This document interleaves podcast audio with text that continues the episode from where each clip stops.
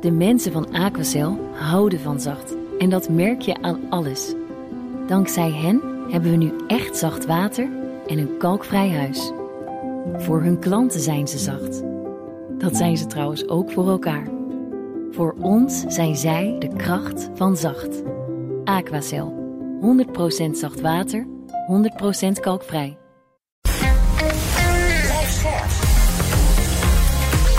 BNR Nieuwsradio. The Big Five. Diana Matroos. De Russische invasie in Oekraïne lijkt uit te monden in een langdurige oorlog. Op welke scenario's moet het land zich voorbereiden? En welke impact heeft dat? En wat voor strategische opstelling vraagt dat ook van andere landen die direct of indirect bij dit conflict betrokken zijn? Dat is wat ik wil weten. En daarom bevraag ik daar deze week vier kopstukken over in BNR's Big Five van de toekomst van Oekraïne. Vier en niet vijf, zoals jullie eh, bij ons gewend zijn, want vanwege hemelvaart hebben we één uitzending minder deze week. Maar maar een prachtige gasten deze week. En vandaag trap ik ook af met een hele mooie gast. Patrick Bolder, hij is strategisch analist bij het Den Haag Centrum voor Strategische Studies. En voormalig luitenant-kolonel. Patrick, van harte welkom. Fijn dat je er bent. Goedemorgen, Diana. Want je bent vaak uh, bij Bas hè, in de Ja, ochtend. ja. En nu even lekker hier een uur om eh, te praten over al die toekomstscenario's. En voordat ik dat met je eh, ga bespreken, wil ik eerst twee dingen van je weten. Het eerste is, wie is er nu aan de winnende hand? Als je naar de Oh, dat, dat is moeilijk. Ehm, wat je wel ziet is dat Rusland enorm veel terrein heeft eh, gewonnen natuurlijk. Het begon al met die landbrug eh, van de, de Donbass, of van Rostov aan de Don eigenlijk in Rusland, naar de toegang van de Krim. Die hebben ze stevig in handen. En alleen Mariupol was nog het laatste bolwerk met die Azovstaalfabriek. En de Russen zitten daar wel heel stevig in. Eh, en natuurlijk de strijd in de Donbass, die nu ook volledig is losgegaan. En vandaag is dan, eh, deze week denk ik, Severodonetsk, dat ene stadje. En als ze dat hebben, dan hebben ze eigenlijk vrijwel de gehele Luhansk eh, eh, deelrepubliek of, of provincie in handen. Ehm, en, en dan is het eigenlijk nog Donetsk, als ze dat ook hebben. En dat hebben ze al voor, voor zo'n 60% geloof ik. Eh, ja, dan zijn die doelstellingen, die aanvankelijk veel groter waren van Rusland. Maar ja, die heeft Poetin natuurlijk nooit thuis verteld. Maar die zijn dan wel gehaald. Dat hij dan de, en de Donbass heeft en die landbrug naar de Krim. Dus En- eigenlijk moet je toch wel een beetje zeggen dat zij nu wel echt aan de winnende hand zijn. Nou of ja, het ze nou hebben leuk heel vinden of veel terrein gewonnen. De Russen hebben natuurlijk ook wel veel, of de Oekraïners hebben het ook wel weer teruggewonnen. Hè, daar rond eh, Kiev en eh, Kharkiv.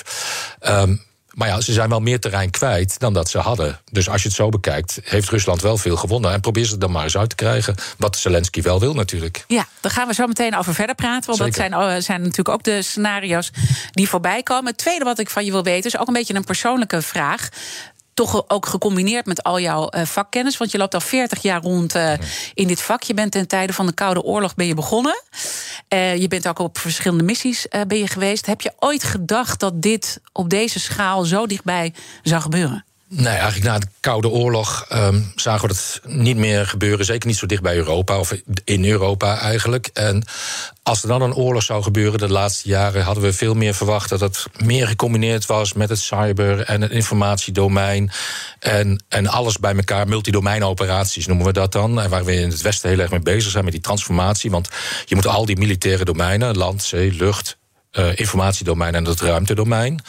moet je combineren op de juiste manier om de grootste militaire effectiviteit te kunnen bereiken. En we hadden gedacht dat de Russen ook met name in dat informatie en het elektronische oorlogsvoering veel beter en veel sterker zou zijn. En dat veel meer een integraal onderdeel van de, van, En dat het eh, eigenlijk de oorlog zouden laten uitmaken. En nu dat veel we- klassieker is. ja, dat hebben we eigenlijk niet goed gezien. We hebben wel eh, cyberoperaties gezien aan de voorkant van het conflict. Eh, maar de Oekraïners hebben dat blijkbaar heel goed dichtgespijkerd. Eh, we hebben ook hele slechte hoe het, coördinatie tussen lucht en land gezien van de Russen. Ze zijn er niet in geslaagd om luchtoverwicht te bereiken. Dat is essentieel om je doelstelling op de grond te bereiken. Maar en dat moet je ook in coördinatie doen. En dat zijn ze ook niet toe in staat gebleven. Terwijl hun oefeningen, die ze afgelopen jaren altijd hebben gedaan, dat wel, daar wel op, op leken dat ze dat goed konden. Maar dat blijkt dus ook anders te zijn. En dat zijn wat mij betreft wel grote verrassingen. En dat is denk ik ook een belangrijke learning als we dat weer koppelen eigenlijk aan toekomstscenario's. Ja, hè? ja, wat, wat leer jij er nu Nou al uit? de, de, de, eerste en belangrijkste les is eigenlijk het belang van luchtoverwicht. Als je geen luchtoverwicht hebt in het terrein dat wat je wil beheersen, en of je nou in de aanval bent of in de verdediging, dat Mhm. maakt niet zoveel uit. Als je geen luchtoverwicht hebt, dan is het vrijwel onmogelijk om je doelstelling op de grond te halen. Want dan kan je niet veilig optreden met je militairen op de grond als je daar continu of raketten of vliegtuigen of helikopters of drones. Ehm, uh, al ja. naar jou toe kunt krijgen, waardoor je de slachtoffer bent. Dus dat moet je eerst regelen, luchtoverwicht, zorgen dat je dat behoudt. En dan kan je over de grond verder gaan. En dat hebben de Russen niet. En dat hebben de Oekraïners eigenlijk ook niet overal. Nou, zeg je dus eigenlijk, ik ben uh, verrast de manier waarop de oorlog uh, is gevoerd. Maar als ik goed in jouw stukken lees, dan heb je wel al heel lang gewezen op een naïviteit die wij on bij ons dragen. Dus in die zin had je misschien wel verwacht dat een oorlog er wel zou kunnen komen zo nou, dichtbij? Ja, nou ja, in het Westen en, en zeker in Europa en, en helemaal in Nederland was mijn indruk altijd: wij vinden het maar normaal dat we in vrijheid kunnen leven. Dat we niet te veel geld aan defensie hoeven uit te geven. Um, dat onze welvaart vanzelfsprekend is eigenlijk. Onze manier van leven vanzelfsprekend. En daar heb ik vaak wel voor gewaarschuwd. Nee, de prijs van vrijheid is hoog. Um, om je vrijheid te garanderen, zul je zorgen dat je, afschrikking, dat je kunt afschrikken. Dat een tegenstander niet zomaar denkt: ik ga even over jou heen walsen. Mm -hmm. En afschrikking doen we vooral bij af, um, defense by deterrence. En uh, of je moet zelfs de tegenstander ontzeggen dat hij bij jou binnen kan komen. Dus defense by denial. Ontneem hem alle mogelijkheden om jou iets aan te doen. Nou, dat zijn we eigenlijk vergeten in te denken in die termen. En we vonden het maar normaal dat we vooral um, economische voortgang uh, konden bereiken en daar ons op inzetten zonder aan onze veiligheid te denken. Uh, maar die veiligheid is wel een soort van verzekeringspremie die je moet betalen om te zorgen dat je voor de rest je leven ja. kunt uitvoeren. En ik denk dat we nu een beetje op een kantelpunt uh, zitten. Hè? Want je, je, ziet eigenlijk de linkse partijen eigenlijk uh, nou ja, vrij rechtse argumenten Verrassend tegenwoordig. Genoeg, ja. Verrassend genoeg. Maar, maar mis jij toch nog um, nou ja, een, een, een, een staatsman die daar wat meer aandacht aan besteedt? Ja, nou, we zien nu wel, um, eigenlijk over de hele breedte van de Tweede Kamer wordt wel gesteund van we moeten naar die 2%, die NAVO-norm van 2% bruto nationaal product uitgeven aan defensie. Um, wat dat precies zegt, dat is een hele andere discussie, maar het is wel een soort van. Contributie, een, een, een, solidariteitsverklaring. Ja, wat ik wel mis is eigenlijk in Nederland dat de politiek zegt uh, en dat de premier bijvoorbeeld op de kansel gaat staan en een nationale uh, persconferentie aankondigt en zegt van jongens, dit is aan de hand in de wereld. Wij zijn heel rijk in Nederland, over het algemeen. Um, maar dat is niet zo vanzelfsprekend meer. En we zullen hier ook onze economische gevolgen van gaan voelen. En dat betekent dat we niet alles meer kunnen compenseren. Dingen worden duurder en we zullen zoveel mogelijk compenseren. Dat hebben we gezien in de brandstofprijzen. Maar dat gaat niet volledig lukken. Dus we moeten daar toch wel de mensen op voorbereiden in Nederland. En eigenlijk die boodschap die mis ik wel. Ja, dat eigenlijk gewoon de wereld gewoon definitief... Ja, en ook onze ja. wereld hier, dat kleine Nederland... gewoon echt erop veranderd ja, is, op, definitief. Op de korte termijn door die stijgende prijzen... maar op de lange termijn, wat gebeurt er met de voedselcrisis in de wereld... nu er geen graan meer uit Oekraïne kan komen... Wat gebeurt er met de broodprijzen in Noord-Afrika? Daar is in 2010 is de, is de Arabische lente, nou dat was niet zo'n lente, is ontstaan juist vanwege hoge broodprijzen. Dat gaat weer gebeuren. Zijn wij daar wel klaar voor? Hebben we er wel het anticiperend vermogen? Wat betekent dat voor vluchtelingen? Wat betekent dat voor het draagvlak in de Europese ja. Unie? Mm -hmm. Kijk, dan komen al die oude discussies terug. Dus daar moeten we nu wel op voorbereiden. Ja, eigenlijk nu daar aandacht aan besteden, terwijl die oorlog nog ja. uh, bezig ja. is. Hè? Dat is. Dat is wat je zegt. Laten we toch weer even teruggaan uh, naar het nu en even naar het laatste nieuws. Je hebt al een paar punten uh, heel kort aangehaald. om vanuit daar te kijken wat nou het verdere verloop eigenlijk van de oorlog uh, gaat zijn. En ja. we moeten een beetje in een glazen bol kijken. Maar met al jouw kennis moeten we, moeten we een heel eind komen. Ik Je zei best. al, die intensivering in de Donbass. Hè? Ja. Um, je proeft dus toch wel dat die Russen nu echt voluit willen gaan en daarvoor totale vernietiging willen gaan? Um, ja, totale bevrijding, zoals hij dat noemt. Ja, ja, ja, het is net van welk uh, perspectief je het bekijkt. Ja, ja, Wat je ook ziet en, en hoort is dat een soort... Uh, nu dat Severodonetsk, die laatste stad eigenlijk... in uh, de noordelijke Donbass-provincie Luhansk... Ik ben blij dat jij het trouwens zo goed kan uitspreken. Um, ik had al een beetje geoefend, maar ik was blij dat jij het zei. dankjewel. Ja, die, dat dreigt een soort tweede Mariupol te worden. Ook volledig aan flarden geschoten. Um, en mensen die daar zich verschansen... die dan ook echt het huis uitgejaagd worden... door continue beschietingen. Geen onderscheid tussen burger- en civiele doelen. Um, en omdat nu Mariupol volledig in handen is van de Russen, kunnen ze daar die troepen weghalen. En die zijn ook ingezet in de Donbass. Nieuwe wapens, zoals die Terminator, uh, tank, panzerwagen, ik weet niet eens precies wat het is. Daar hebben de Russen het niet zoveel van. Ik vraag me ook af wat de effectiviteit ervan is, maar misschien meer een psychologische. Um, uh, oorlogvoering die daarbij zit eigenlijk. Van kijk we zetten onze, onze nieuwste wapens in. Zo goed zijn we. Nou, ik vraag me af of ze zo goed zijn. Ze hebben er maar een stuk of tien inzetbaar. Mm -hmm. Ehm, dus daar zie je wel die strijd verhevigen. En als ze inderdaad dat in handen hebben, ja, dan zou het een mogelijkheid voor Poetin zijn om te zeggen: Ik heb mijn doelstellingen gehaald. In Rusland weet toch niemand precies wat zijn doelstellingen zijn. Dus hij kan. En dat zou een soort exit kunnen zijn voor hem? nou, voor hem kan het zijn: Ik zet hier. Dit is mijn status quo. Ja. Ehm, en dit is mijn punt om onderhandelingen te beginnen. Want dan heb ik een aantal doelstellingen gehaald. En ik kan thuis altijd verkopen. Dit zijn de doelstellingen. Ik heb de Donbass bevrijd van de nazisten. Nou, als er ergens natiepraktijken worden toegepast, dan is het wel door de Russen. Met boekverbrandingen en proberen de geschiedenis te vervalsen. En mensen in kampen te stoppen. Uh, en dat zou voor, voor Poetin een punt kunnen zijn. Dat hij zegt van dit wordt uh, Russisch gebied of semi-Russisch gebied. Mhm. Zoals eerder al de Duma verklaard heeft dat die twee provincies eigenlijk zelfstandige landen zijn. die zich bij Rusland kunnen aansluiten. En dan kan die ook de Russische grondwet daar misschien ook wel van toepassing verklaren. Als er een dreiging is, is dan een dreiging tegen Rusland. En dan kan ik nucleair gaan terugslaan. En daarmee dus ook bedreigend zijn naar volgende acties van uh, Oekraïne. Um, dus dat zou voor hem een mooi punt zijn om te zeggen van... nou, ik wil hier wel de onderhandelingen gaan beginnen. Maar uh, maakt hij daar zijn Russische generaals blij mee? Die eigenlijk uh, hebben gezegd, nou ja, een aantal hebben aangegeven ontevreden te zijn... dat de oorlog zich beperkt tot de Donbass. Ze zouden liever een totale oorlog zien... zodat ze echt voluit kunnen gaan. Ik denk dat de Russische generaals ook wel beseffen dat het gewoon niet mogelijk is met de hoeveelheid troepen die ze daar hebben. Dat zou echt. Uh, dan moet je ze zo dun verspreiden dat ze allemaal slachtoffer worden. Sowieso is het, zal het lastig genoeg zijn hoor, om de gebieden die hij nu in handen heeft mm -hmm. ook te beheersen. Want de Oekraïners hebben bewezen een trots volk te zijn, vechtlustig te zijn. Dus de Oekraïners die zeg maar gevangen zitten in die door Rusland beheerste gebieden, die zullen dat niet zomaar ondergaan. Die zullen ook partisanenacties doen, die zullen uh, sabotages gaan plegen tegen de Russische troepen. En dat betekent dat die Russische troepen niet alleen vooruit moeten kijken naar de Oekraïners die eventueel eraan zitten te komen om het gebied terug te veroveren, maar ook in hun rug moeten ze ogen hebben van de partisanen die misschien wel hun stellingen willen belagen om te zorgen dat de Oekraïners wel naar binnen kunnen komen. Dus het wordt nog een hele ingewikkelde situatie daar hoor. The Big Five.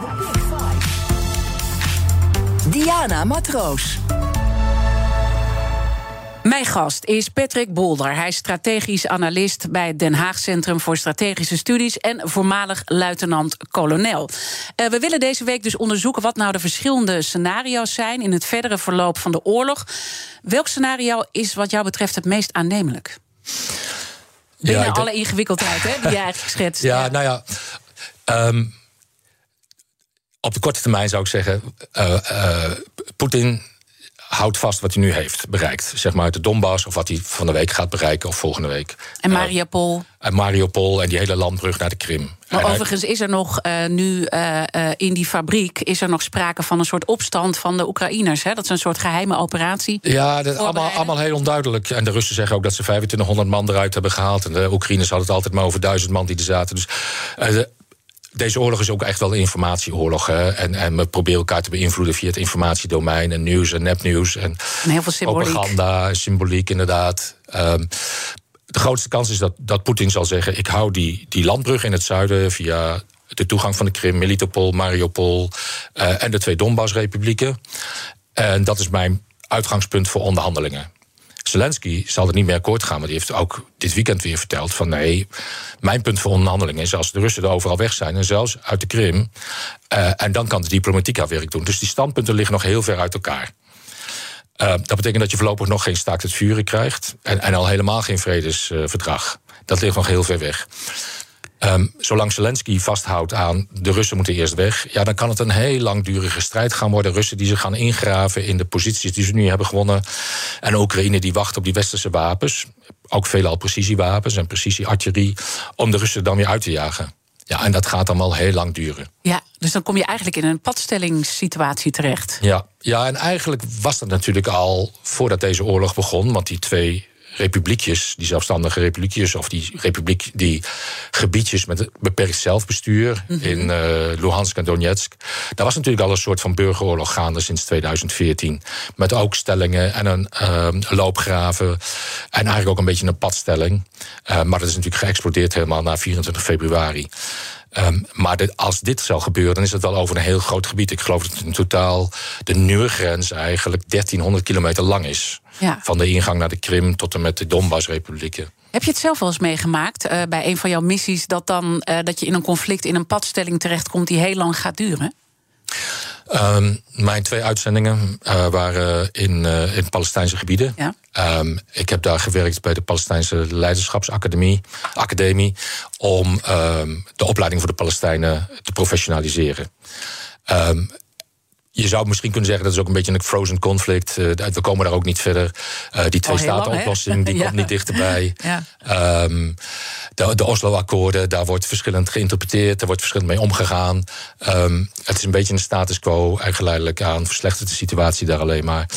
Uh, dus daar zou je misschien een parallel kunnen trekken. Alleen het geweldsniveau is onvergelijkbaar natuurlijk. Dat, in, in Oekraïne is het geweldsniveau veel, veel hoger. Ja, maar, maar toch, als je een beetje die situaties met elkaar vergelijkt, wat, wat, wat is dan een soort rode lijn waar we ook iets van kunnen leren over wat we nu.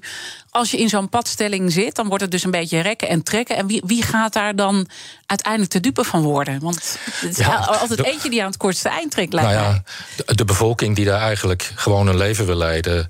Um, die net als jij en ik en de meeste luisteraars gewoon hun werk willen doen. En een, en een fijn huis willen hebben. En, en de kinderen een goede opvoeding geven. Die mensen worden de dupe ervan. Ja. En dat is eigenlijk in ieder conflict natuurlijk zo. De grote onschuldige groep die eigenlijk niks heeft met allerlei politieke doelstellingen en machtswellust van, van, van misschien wel beide kanten, um, die wordt altijd het, het slachtoffer. Ja, maar zou, dat, dat ben ik helemaal uh, met je eens. Maar als je eigenlijk even dan, uh, nou ja, ook even de staatsmannen met elkaar vergelijkt en een Zelensky en een Poetin tegenover elkaar zet. Ja. Uh, Poetin is hier gewoon heel goed in, toch? Om dat een beetje zo, dat, dat spelletje draaiende te houden. Ja, um, ja, hij heeft zijn machtsbasis vindt hij niet zozeer in uh, een economische macht die hij heeft opgebouwd. Maar hij is echt een spoiler van internationale uh, rust en vrede. Hij, hij, hij prikt steeds ergens doorheen om maar te zorgen dat het onstabiel blijft. En daar vindt hij eigenlijk zijn machtsbasis in. En in hoeverre is dat houdbaar op de lange termijn? Um, ja, alleen maar als jij enorm oppressief kunt zijn naar de bevolking die jou steunt of die jou heeft verkozen. Uh, maar die verkiezingen die zijn niet eerlijk geweest. En je hoort toch wel steeds meer geluiden, ook van jonge Russen met name, die er eigenlijk geen vrede meer mee hebben hoe het loopt. Dus op de lange termijn zal Poetin toch uh, zeg maar de onderspit gaan delven. Ja. Alleen hoe sterk wordt die oppositie? Als je ziet dat nou al die jonge Russen eigenlijk proberen weg te komen uit Rusland, ja, dan blijft daar alleen maar de grote groep die het allemaal wel prima vindt, die ergens op het platteland woont, die alleen maar gehersenspoeld wordt met Kremlin-propaganda, die niet beter weet dan wat wat ze verteld wordt, mm -hmm. dat er een oorlog aan de hand is met het Westen die Rusland wil vernietigen. Ja, wij weten allemaal wel beter dat we andere normen en waarden hebben. En democratisering mm -hmm. en democratische normen en waarden hebben. En dat we vrije verkiezingen belangrijk vinden, tegengeluiden ook belangrijk vinden. Ja. ja. En, en, en, als je het niet gewend bent en je kan er niet mee omgaan, wat dus een heleboel van die arme Russen op het platteland hebben, ja, dan, dan weet je ook niet beter. Nee. En dus dan komt die weerstand ook veel moeilijker op gang. Maar toch, als je het even omdraait, hè, want het is altijd heel makkelijk om uh, Rusland, uh, nou ja, als het soort soort schaap uh, weg te zetten. maar Rusland beschuldigt. Ehm, Oekraïne ervan hè, dat er een proxyoorlog wordt gevoerd. Dus uh, met hulp van de Verenigde Staten en de westerse landen, maar Verenigde Staten die daarbij heel ja. uh, belangrijk uh, zijn. Heeft hij nou ergens ook een punt en is Oekraïne ook nu een groot slachtoffer van dat spel wat gaande is? Nou, nou ja, Oekraïne is het slachtoffer van de invasie van Rusland. Dat is de eerste natuurlijk. Mm -hmm. um, en wij vinden Oekraïne. Kijk, er is een democratische. Nee, maar wij houden wel Oekraïne aan de praat. Ja, het ja, Westen en uh, de Verenigde Staten voorop houden Oekraïne eigenlijk ook aan de praat. Waar je afvraagt: is dat nou handig? Nou ja, proxyoorlog wordt over het algemeen uitgelegd als een, het ene land. Uh, zeg maar Amerika in dit geval, mm -hmm. voert oorlog in Oekraïne om het zittende bewind uh, omver te werpen. Uh, en dat is natuurlijk niet aan de gang. Hè. We willen juist het zittende bewind ondersteunen, omdat we vinden dat het een democratisch gekozen bewind is. En er is nog van alles mis hoor. In Oekraïne enorm hoge corruptie. Maar mm -hmm. Zelensky zegt dat hij daar aan het werk is. Maar je is. kan ook een proxy-nieuwe stijl hebben, hè, natuurlijk. Ja, ja, ja. ja. Nee, uh, zonder de westerse wapens was Oekraïne niet zo sterk en effectief geweest als dat ze zijn geweest. Um, maar als Westen hadden we misschien ook niet anders kunnen doen. Anders zouden we weer Poetin zijn gang laten gaan. Wat hij in 2008 in Georgië al heeft gedaan natuurlijk. Er zijn er ook twee van die zelfstandige republiekjes geschapen. Zuid-Ossetië en Abhazie. Niet groter overigens dan Apeldoorn en Arnhem. Um, uh, Nagorno-Karabakh, daar zit hij natuurlijk met zijn Russische troepen. We hebben Transnistrië in Moldavië. Um, de invloed in Servië is heel hoog van de Russen. Dus al die speldenprikken, ja, die uh, verzwakken eigenlijk het Westen. En die, en die, uh, daar wil Poetin van profiteren. En hij probeert ook de Europese Unie uit elkaar te spelen. Uh, ja, je moet je ook het kost ons intussen heel veel. Hè? Ik bedoel, het is natuurlijk heel goed nou, dat, dat wij opkomen ook uh, voor een land. Maar het kost ons ook heel veel. Die impact ja. heb je net ook ja. al geschetst. En je kan je ook afvragen, wat is nou het belang van de Verenigde Staten om dit te doen? Wat, wat is hun echte belang? Wat, wat een beetje gemaskeerd blijft. Nou, het, het, het zou ons op de lange termijn nog veel meer gaan kosten als we nu niet die kosten maken. Uh, want dan zou die invloed van Rusland alleen maar groter en groter worden. Mm -hmm. En zouden wij ook zelf economisch verslechteren. Ja, de Verenigde Staten zien natuurlijk wel dat. Uh, Europa belangrijk is ook voor de steun van de Verenigde Staten om die wereldpositie te handhaven. Dan hebben ze nog een andere competitor, dat is China natuurlijk. Um, en uh, dat is denk ik het belang van de Verenigde Staten. Als ze laten zien dat Poetin niet kan winnen, is dat ook een heel belangrijk signaal naar Xi. Dat Xi ook niet kan winnen als hij Taiwan zou willen innemen. Of een heel groot deel van Zuidoost-Azië uh, en, de, en de Oceanen en de landen die daar liggen. Dus het is ook een beetje laten zien dat de westerse wereld dit soort gedrag niet tolereert. Dit soort gedrag en, ja. en ondermijnend gedrag. En laat Zelensky zich daar dan toch een beetje verlenen voor die grotere boodschap die wordt ja. uitgevochten? Nou, ik denk dat Zelensky daar op het moment minder aandacht voor heeft. En dat hij gewoon zegt van nee, dit is mijn land. En ik vind het als president ben ik voor mijn volk. En dat, dat vertelt hij ook steeds mm -hmm. in zijn uh, persconferenties. En vind ik dat ik mijn land moet verdedigen. En daar heb ik alles wat ik kan krijgen, heb ik nodig. En, en maar de vraag is of het slim is, hè? Want uiteindelijk worden de burgers uiteindelijk de dupe ervan. Hè? Dat is wat jij ook schetst. In die hele situatie die nu staat te wachten. Nou ja, dat is natuurlijk het dilemma voor Zelensky. Kan hij zeggen van ik blijf doorvechten en het gaat ten koste van ook onschuldige burgers. Of zegt hij van, ik geef zomaar een deel van mijn land op. Ja, wat voor president ben je dan als jij ja. zomaar een deel van je land opgeeft? En dat is natuurlijk wel het dilemma voor Zelensky. Laten we daar zo meteen over verder praten in het uh, tweede deel. Dan uh, praat ik verder met voormalig luitenant-kolonel Patrick Bolder... strategisch analist ook bij het Den Haag Centrum voor Strategische Studies. En dan wil ik ook weten wat de impact zal zijn... van de toetreding van Zweden en Finland tot de NAVO... als het gaat om Oekraïne. Blijf luisteren. Wist je dat managers evenveel invloed hebben op het mentaal welzijn van werknemers als hun partners? Toch voelt een derde van de managers zich niet in staat om hun team goed te ondersteunen bij mentale uitdagingen. Via het OpenUp-platform geef je jouw managers de tools die ze nodig hebben om dit wel te doen. Zo zijn jouw teams beter bestand tegen de uitdagingen van het dagelijks leven, thuis en op het werk. Benieuwd wat we voor jouw managers kunnen betekenen? Ga naar openup.nl/slash bedrijven. Let's open up! BNR Nieuwsradio. The Big Five. Diana Matroos. Welkom bij Tweede Half Uur. Deze week praat ik met vier kopstukken over de toekomst van Oekraïne. Morgen dan zal ik spreken met voormalig NAVO-baas Jaap de Hoop Scheffer... over de slagkracht van de NAVO, ook met alle nieuwe ontwikkelingen... die er natuurlijk gaande zijn. Abonneer je alvast op onze podcast via je favoriete podcastkanaal... om geen aflevering te missen. Mijn gast vandaag is Patrick Bolder. Hij is strategisch analist bij het Den Haag Centrum voor Strategische Studies... en voormalig luitenant-kolonel. Het komend half uur, Patrick wil ik in ieder geval nog twee onderwerpen met je bespreken.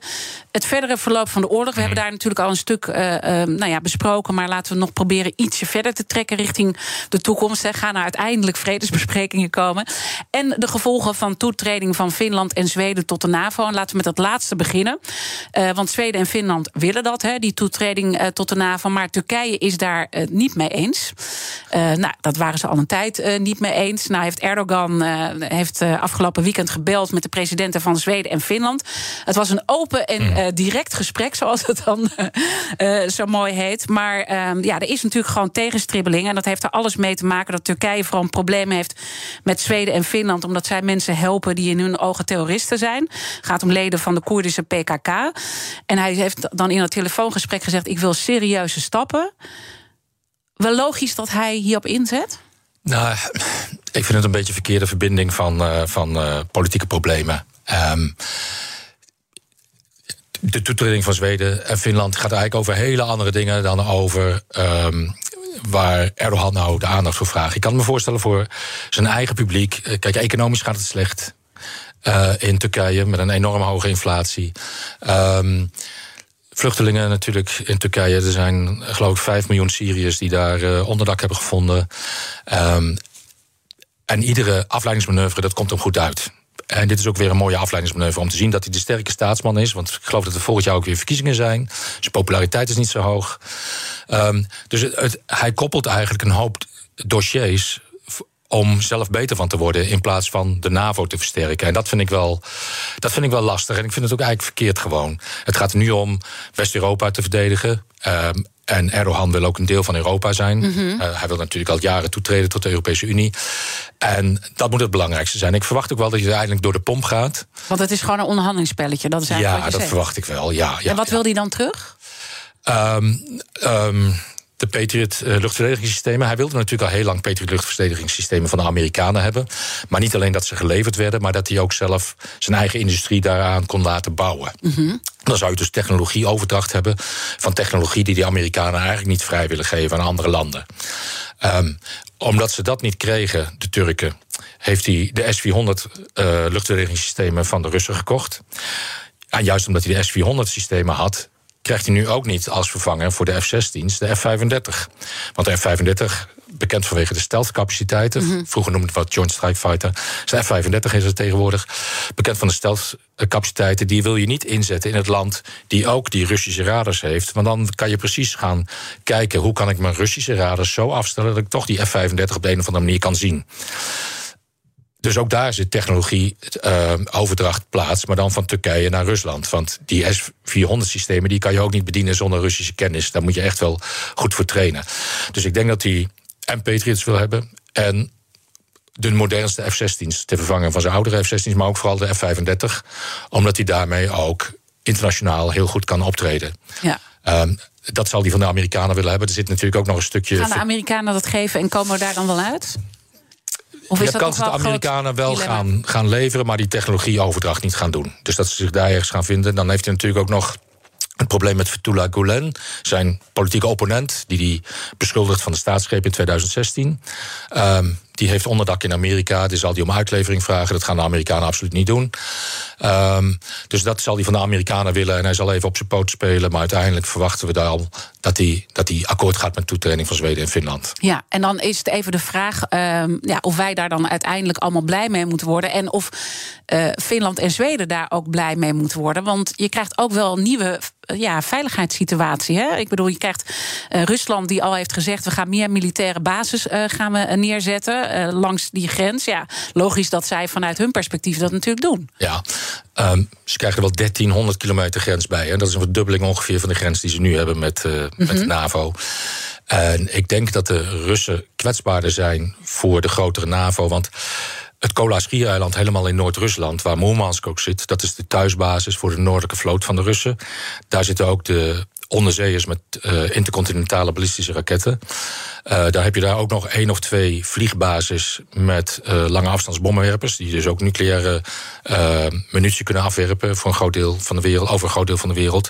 Daar is eigenlijk maar één weg naartoe.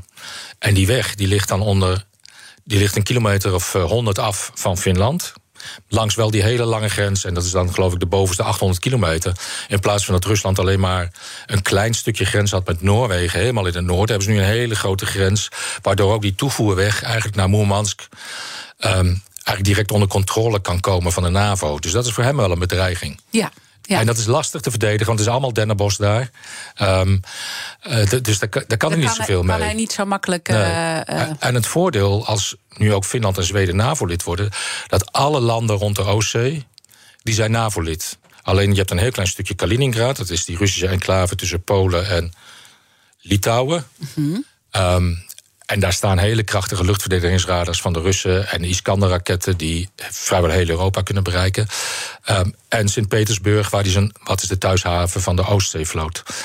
Um, als er spanningen zou zijn en oorlogssituatie zou zijn, kan de NAVO nu dus de hele Oostzee afsluiten. En met Zweden erbij, die hebben het eiland Gotland ja. in de Oostzee. Dat is een soort onzinkbaar uh, vliegtuigschip geworden. Uh, je zet daar een hele krachtige radar op en je kan helemaal naar de Baltische Staten kijken en naar Kaliningrad. En dan kan je dus heel groot luchtoverwicht ook weer gaan bereiken... waar we het eerder over hadden, hoe belangrijk dat is.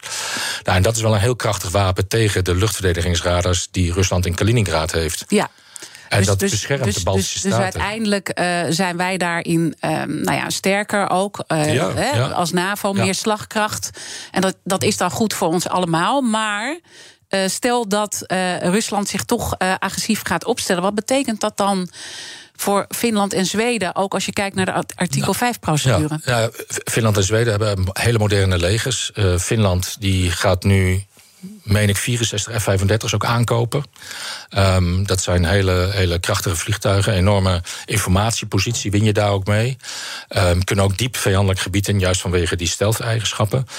Um, voor het Westen is het alleen maar beter. En, en het is natuurlijk Poetins eigen is het, schuld. Is het zo? Want, kijk, want eh, met Oekraïne natuurlijk, um, dat, nou ja, dat hele toetreden tot Europa, dat heeft hem eigenlijk ook, en nou ja, spelen met de NAVO in dat verband, heeft eigenlijk ook ervoor gezorgd dat deze oorlog uiteindelijk begonnen is. Dus, ja. En toen zeiden alle experts, nou, het gaat allemaal niet zo uh, vaart lopen. Nou, we zijn in ja, ontzettend verrast. We hebben het onderschat met z'n allen.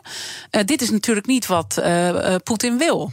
Nee, nou dat is zijn narratief. Hè. De NAVO is naar het oosten opgeschoten. Ik zeg altijd, nee, landen hebben gekozen voor een veiligheid... en hebben zich bij de NAVO aangesloten. En Ja. dat zijn voormalige Sovjetstaten. Nee, maar goed, hij heeft dat Russische Rijk wat hij wil herstellen... en dat narratief, Ja. en dat, dat, daar, dat voert hij wel eh, heel duidelijk uit in de afgelopen jaren. Ja, maar juist door zijn agressieve gedrag naar Oekraïne... zijn steeds minder landen hem gaan vertrouwen. Ja. En denk ik, het grootste vertrouwen is binnen de NAVO. Dus hij heeft het ook zo over zichzelf afgeroepen. Ja, wat kan hij doen? Hij is nu al behoorlijk verzwakt. Dus op de korte termijn kan hij eigenlijk niet zo heel veel mee doen tegen de NAVO.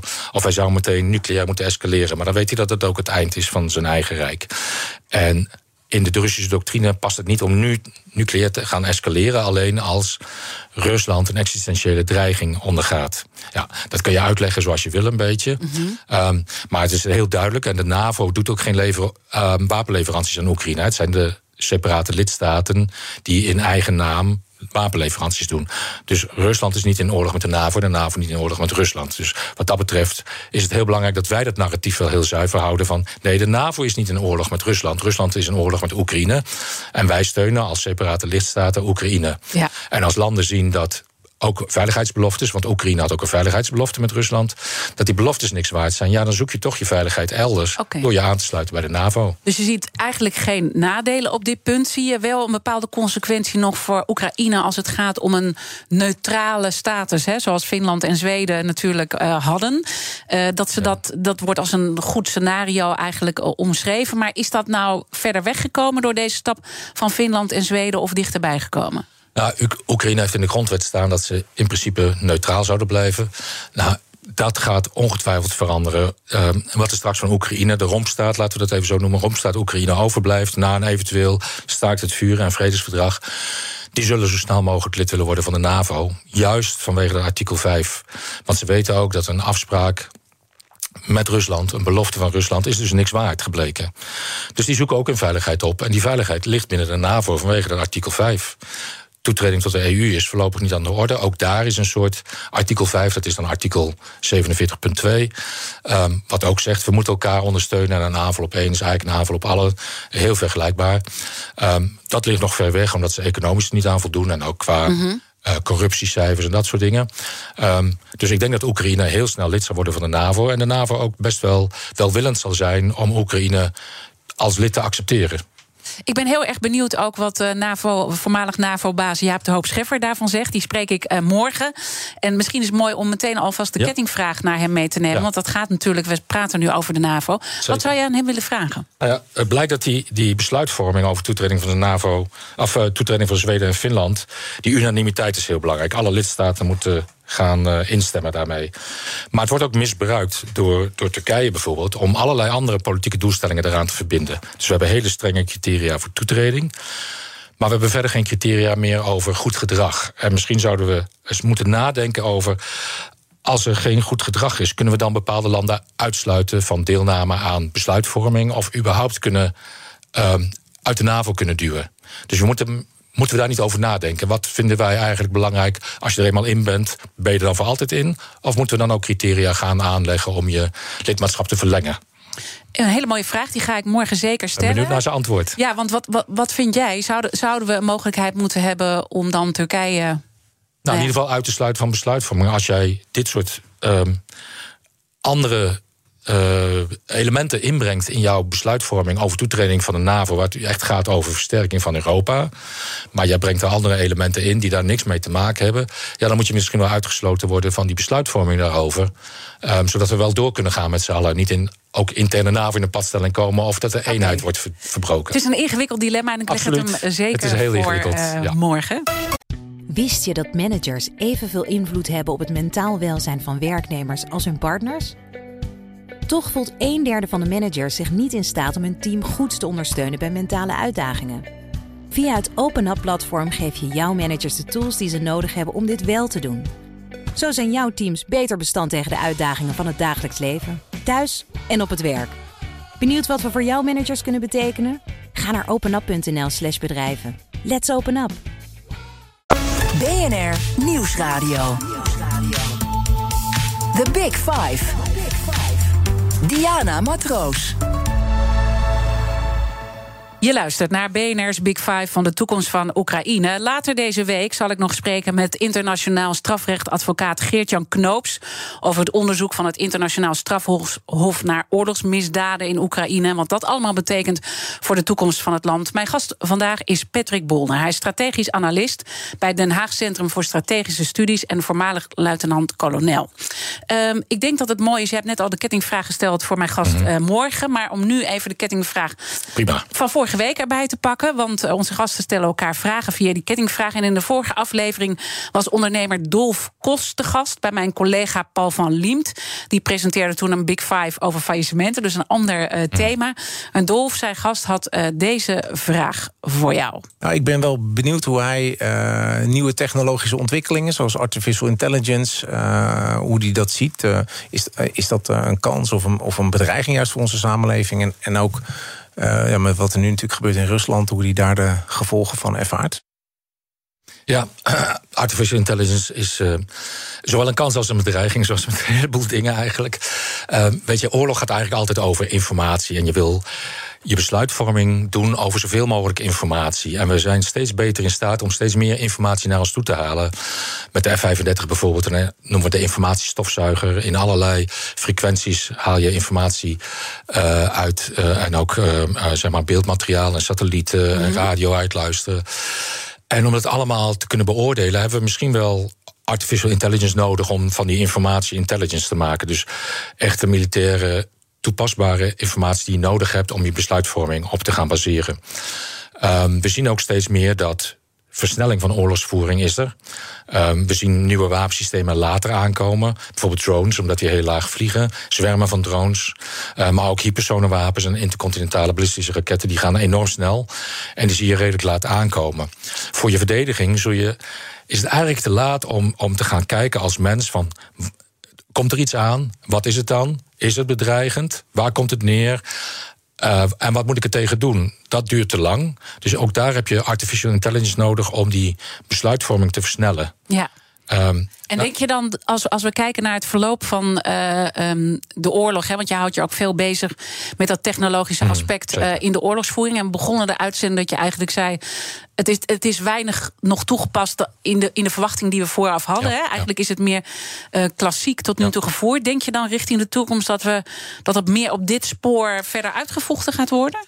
in ieder geval voor onze eigen verdediging zullen we dat wel moeten doen vanwege die versnelling. Mm -hmm er zijn ook nadelen aan. In hoeverre vinden wij onbemande systemen? In hoeverre mag je daar ook artificial intelligence, kunstmatige intelligentie gebruiken om um, ook daadwerkelijk vuur uit te brengen, om, om dingen te vernietigen, om mensen te vernietigen. Om het, zo, ja, het gaat uiteindelijk om mensenlevens, hè, oorlog. Ja, ja, ja. Om kosten in mensenlevens. In hoeverre mag je daar kunstmatige intelligentie gebruiken om bijvoorbeeld facial recognition, gezichtsherkenning te doen en daar dan automatisch een wapen op af te vuren? Nou, in Nederland zeggen we dat dat moeten we niet doen. Um, in ieder geval niet in die aanvalstaken, maar in die -hmm. verdedigingstaken zie ik dat wel degelijk gaan toenemen. Uh, en en dat, dat, ja, dat is een, een ontwikkeling Um, daar kan je tegen zijn, maar die gaat wel gewoon plaatsvinden. Juist omdat het nodig is. Willen ja. we onszelf veilig houden. Ja, en, en wie gaat er dan het beste in zijn? Als je uh, even kijkt naar Rusland ja. en Oekraïne. Um, nou, Oekraïne denk ik, want dat zijn wel allemaal hele slimme mensen daar. Uh, die uh, veel meer vrijheid krijgen om dingen te gaan exploreren. En in Rusland lijkt het toch wel heel erg top-down gestuurd te zijn. En dat zie je eigenlijk ook in de aspect van hoe oorlog wordt gevoerd door de Russen. Heel erg top-down. Um, beveelstactiek, opdrachtstactiek, zoals wij dat noemen. Mhm. Dat betekent dat een lagere commandant, die krijgt precies door zijn hogere commandant gegeven wat hij wanneer moet doen om welke doelstelling te halen. En komt hij een verrassing tegen, dan moet hij terug naar zijn hogere commandant om te zeggen: hé, hey, maar deze verrassing had, ik, had je mij niet verteld. Hoe moet ik hier niet mee omgaan? In het Westen hebben we veel meer de. Um, de, de de Russen dus de bevelstactiek, sorry. En wij doen de opdrachttactiek dat je iemand vertelt van... dit moet je gaan doen, zeg maar welke middelen je nodig hebt. En als je dan een verrassing tegenkomt, is het jouw probleem. Want jij hebt gezegd, ik ga het uitvoeren. En die technologische oorlogsvoering past daar beter in? Ja, die zal ook zo zijn. Als je mensen meer vrijheid geeft om te exploreren... wat is er mogelijk en wat kan ik tegenkomen...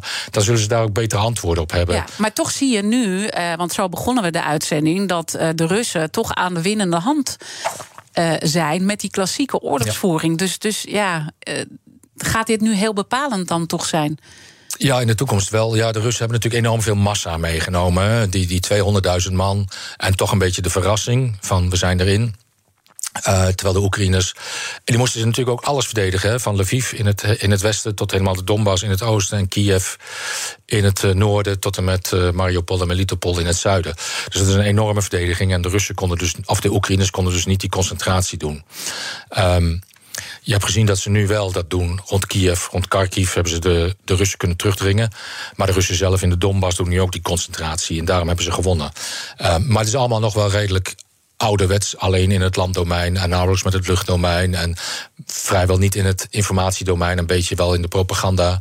Um, dus ik zie dat toch wel veranderen. Ik denk dat de lessen die geleerd zijn, ook in de verdedigende kant zijn van ja, je moet dus wel die multidomein benadering gaan toepassen. En daar hoort ook inderdaad artificial intelligence bij om dat goed te kunnen doen, om te kunnen zien welke informatie is op welk niveau nodig om de juiste besluiten te kunnen nemen. Want, je, want ik hoor je ook dat je je zorgen maakt over die technologische ontwikkelingen. Dat, dat, dat, dat je heel erg. Het gaat over mensenlevens. En je kan natuurlijk heel veel impact maken, ook in negatieve zin met technologie. Zeker in hoeverre laten we de technologie ons ook beheersen en zijn wij niet meer in staat om te controleren wat die technologie doet. Um, dat hoor je nu ook, er stond vandaag ook weer in de krant over wie controleert de kunstmatige intelligentie van de politie. Um, en, en, daar moet je wel heel scherp op zijn. En, en, dat moet je ook blijven controleren. En misschien moet je dat dan ook wel zelf ontwikkelen. Uh, als je eigen normen en waarden daarin kunt inbouwen, je eigen ethische systeem in kunstmatige intelligentie, ja, dan, dan kan je er ook mee omgaan. Maar dan moet je wel precies weten wat erin zit en welke besluitvorming daar plaatsvindt. En dan verwijs je eigenlijk ook weer naar die defensienota, dat we ook daar onze eigen huiswerk moeten doen hier in Nederland. Ja, absoluut. Welke lessen leren wij als Nederland nu uit de oorlog? Mm uit de geopolitieke ontwikkelingen. Hoe ziet de oorlog van de toekomst eruit? In welk theater is dat? Welke tegenstander? Wat gebruikt hij? En hoe kunnen wij ons het beste daarvoor, daartegen wapenen eigenlijk, zodat we zelf veilig blijven? En die besluitvorming moet je wel goed doen, ja. Ja. Uh, denk jij dat er ja, op welke termijn. Het is een beetje glazen bol kijken. En daar moeten we natuurlijk ook voor oppassen. Maar je hoopt natuurlijk uiteindelijk toch dat er vredesbesprekingen komen. Je hebt gezegd, we zitten nu in een padstelling. En die gaat nog wel eventjes uh, duren. Wanneer zouden er echt vredesbesprekingen kunnen komen? Ja, als, als een van de beide partijen zeggen van mijn kosten worden te hoog om dit vol te houden op het huidige niveau. En dat kan Rusland zijn, omdat zij best wel veel terrein hebben bezet, maar dus ook partisanenacties tegen zich kunnen verwachten. Wat ook weer mensenlevens gaat kosten aan Russische zijde. Um, of bij de Oekraïners, omdat er te veel burgers sneuvelen. Maar als er padstelling is en de Russen houden in handen wat ze in handen hebben. Ja, dan hoeven ze in niks meer te vernietigen aan de Oekraïnse kant. Dus dan is het verlies aan levens aan de Oekraïnse kant ook klein. En dat zou voor Zelensky weer een middel zijn om te zeggen van... ik probeer ze terug te slaan. Dus ik zie daar, ja, Nee, dat is echt glazen bol. En ik ben vroeger ook nog militair meteoroloog geweest. Dus daar zeggen we ook altijd: een kijk in een kristallenbol. Ja, ja, ja. Maar dit is, uh, nee, nee, dit, is, dit is echt heel moeilijk om te zeggen. Het is, ja, wanneer de kosten aan de ene kant te hoog zijn. En wanneer een van de partijen denkt van hier kan ik winnen. Dan zal die zeggen: dit is mijn punt om onderhandelingen te beginnen. Goed. Maar dan is de vraag of de andere kant dat ook vindt op dat moment. Ja, want dat, en dat is waar Dat ze ik nog elkaar- ver weg. Dat is Ja. nog ver weg in ieder geval. Ja. Ik wil je danken voor al je boeiende inzichten in dit afgelopen uur. Patrick Bolner, strategisch analist bij Den Haag Centrum voor Strategische Studies en voormalig luitenant-kolonel. Eh, alle afleveringen van BNR's Big Five zijn natuurlijk terug te luisteren. Abonneer je op onze podcast via onze app of je favoriete podcastkanaal om geen aflevering te missen. Maar blijf vooral zeker live hier op deze zender. Zometeen Iman Verrips over de kilometerheffing met BNR breekt. Ik wens je een mooie dag. Wist je dat 35% van het totale verzuim op het werk komt door uitdagingen rondom mentaal welzijn? Met de psychologen en lifestyle-experts van OpenUp werken jouw werknemers online via één op één sessies, groepsgesprekken of cursussen aan hun weerbaarheid. Zo zijn jouw teams beter bestand tegen de uitdagingen van het dagelijks leven, thuis en op het werk. Verhoog net als Decathlon, KPN en HelloFresh de weerbaarheid van je werknemers. Ga naar openup.nl/slash bedrijven. Let's open up!